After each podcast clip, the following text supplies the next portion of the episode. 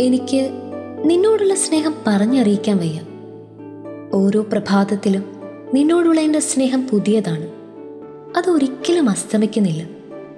നീ എനിക്ക് വിലപ്പെട്ടവനും ബഹുമാനീയനുമാണ്. അതുകൊണ്ടാണ് ഞാൻ നിന്നെ ഇത്രമാത്രം സ്നേഹിക്കുന്നത് വിശുദ്ധ ഗ്രന്ഥത്തിലൂടെ എന്നോടും നിന്നോടും സ്നേഹത്തോടെ സംസാരിക്കുന്ന ഈശോയുടെ വാക്കുകളാണ് ഞാൻ ഈ പറഞ്ഞത്.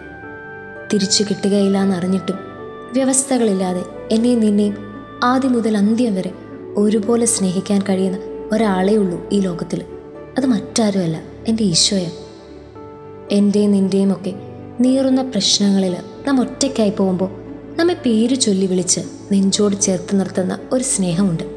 അതെന്റെ ഈശോയുടെ സ്നേഹമാണ് പത്രോസിനോട് എന്ന പോലെ ഈശോ എന്നോട് നിന്നോടും നീ എന്നെ സ്നേഹിക്കുന്നു എന്ന ചോദ്യം ചോദിച്ചു എന്നിരിക്കട്ടെ ആദ്യമൊക്കെ ഓ കർത്താവേ എന്ന് പറഞ്ഞാലും മൂന്നാവർത്തി. യേശു ഇതേ ചോദ്യം എന്നോടും നിന്നോടും ചോദിച്ചാൽ ചിലപ്പോൾ വാവിട്ട് കരയാനല്ലാതെ നമുക്കൊന്നിനും സാധിക്കില്ല.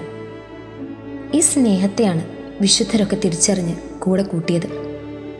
എന്തെങ്കിലും കിട്ടുമെന്ന് കരുതിയല്ല അവർ ഈശോന്റെ കൂടെ കൂടിയത്.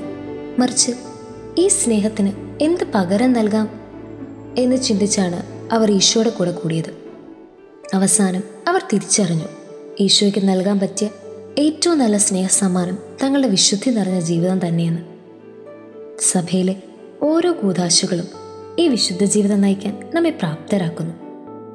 ശരിക്കും പറഞ്ഞാൽ നമ്മുടെ ഒരു തിരിച്ചുവരവ് പ്രതീക്ഷിച്ച് സ്വർഗത്തിൽ ഒരു മകനും ഹൃദയം തുറന്ന് കൈകൾ വിരിച്ച് നമ്മെ സ്നേഹ സ്നേഹചുമ്മനം കൊണ്ട് പൊതിയാൻ കാത്തു നിൽക്കുകയാണ്. ഇനിയും വൈകണ്ട. നമുക്ക് നടന്നെടുക്കാം. വിശുദ്ധി നിറഞ്ഞ ജീവിതത്തിലൂടെ ഈ അനന്ത സ്നേഹത്തെ തേടി